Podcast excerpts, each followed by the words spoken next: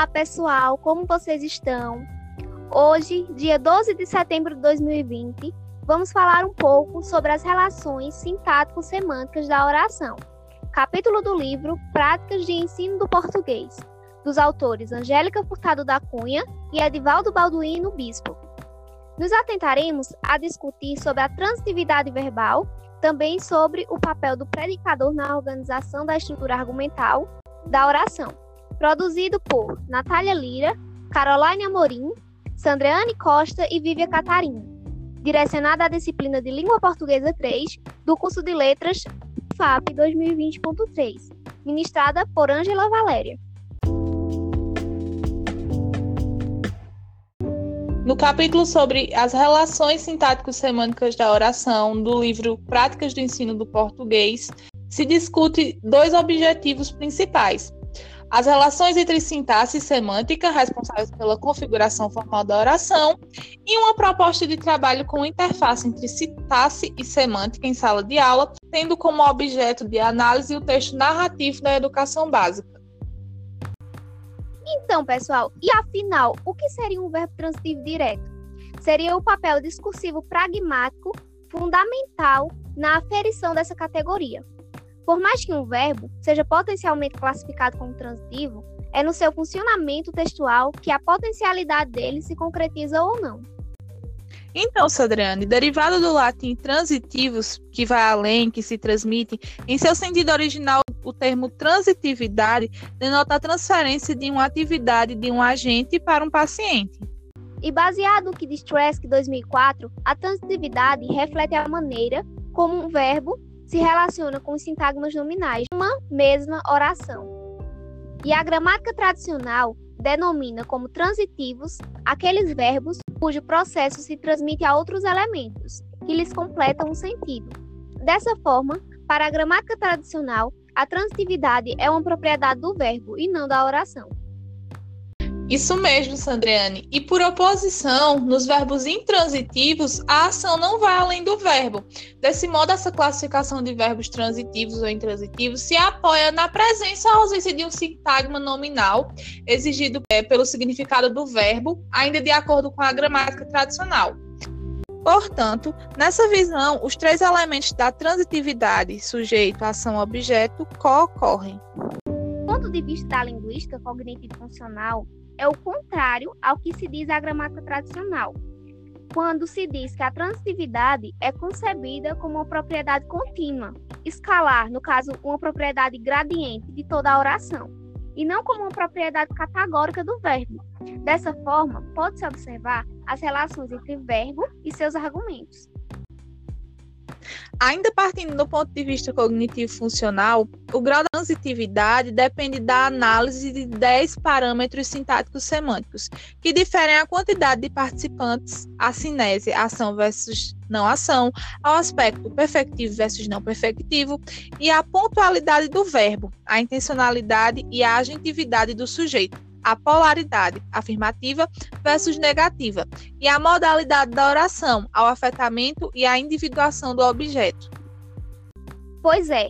Então, de acordo com esse modelo teórico, o fenômeno da transitividade apresenta dois componentes, que seriam o semântico e o sintático.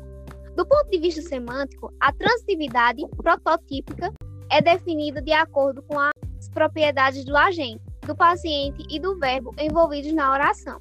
Já do ponto de vista sintático, todas as orações e verbos possuem um objeto direto, são transitivas. Portanto, as que não têm são intransitivas.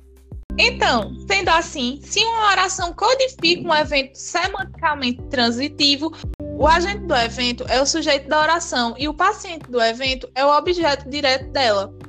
Exatamente. Porém, a manifestação discursiva de um verbo potencialmente transitivo depende de fatores pragmáticos. Por exemplo, podemos ter o mesmo evento do ponto de vista do agente responsável pela ação, como na frase: As meninas derrubaram a cadeira.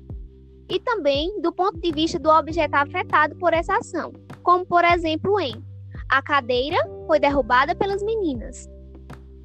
Pois é, Sandriano, construída em torno de um elemento predicativo, a oração tem sido tomada como uma unidade básica de organização da descrição sintática. Frequentemente, mas nem todas as vezes, esse elemento predicativo, que aqui é o verbo, é acompanhado por um ou mais de um elemento nominal, que são os argumentos desse predicativo. Então, os autores desse capítulo dão a frase João saiu como um exemplo, onde saiu se torna um elemento predicativo e João o acompanha sendo o elemento nominal. Na oração que já foi citada aqui anteriormente, em As meninas derrubaram a cadeira, o elemento predicativo é derrubaram e é acompanhado de dois elementos nominais, as meninas e a cadeira. Exatamente. E em Chaffé, 1979, ele diz que o universo conceptual humano está dividido em duas grandes áreas, a do verbo e a do nome. A do verbo é central e compreende estados de condições ou qualidades e eventos, enquanto que a área do nome é periférica e compreende coisas, objetos físicos e abstrações coisificadas. Tratando da centralidade do verbo citada por Chaffé, ele a justificava de acordo com alguns pontos. O primeiro ponto seria que nas línguas naturais tem sempre um verbo semanticamente presente nos enunciados. Então, isso indicaria que a classe dos verbos é um universal linguístico. Ou seja, ela está presente em todas as línguas conhecidas. Há orações em que apenas um verbo está presente, como em corra. Embora comumente seja acompanhado por um ou mais nomes, que, como já falamos, seriam seus argumentos. Exato. Um segundo ponto listado por Chaffé é que a natureza semântica do verbo determina como a oração deverá ser formada, ou seja, os nomes que vão acompanhar o verbo, que relação sintática eles mantêm com ele, se é sujeito, objeto, enfim. E que papel semântico, agente e paciente, por exemplo. Esses nomes desempenham na oração. Então, gente, esses critérios demonstram que é o verbo que determina a presença e a natureza do nome, e não o contrário. E Chafé conclui que a oração pode ser um verbo isolado ou um verbo acompanhado por um ou mais nomes. Exatamente. E a propriedade fundamental do verbo é que ele vem acompanhado de um ou mais sintagmas nominais. No português, uma exceção dessa exigência são os verbos que denotam fenômenos da natureza, como por exemplo o verbo chover, anoitecer, entre outros.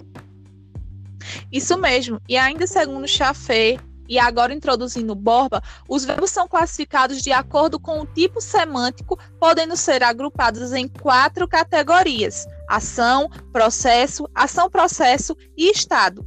Classificados assim, os verbos e mediante os dados examinados que provêm de gêneros de discurso narrativos, conclui-se que tanto na fala, 43%, quanto na escrita, os outros 40%, os verbos predominantes são os de ação-processo, ou seja, aqueles que expressam a ação em que um sujeito animado, intencional, causa uma mudança no estado ou localização do paciente. Exatamente, Carol. E a estrutura transitiva prototípica, sujeito mais verbo mais objeto direto, é o padrão mais frequente para os verbos de ação-processo. E assim como prevê Givon, a grande maioria das orações que são semanticamente transitivas são também transitivas sintaticamente.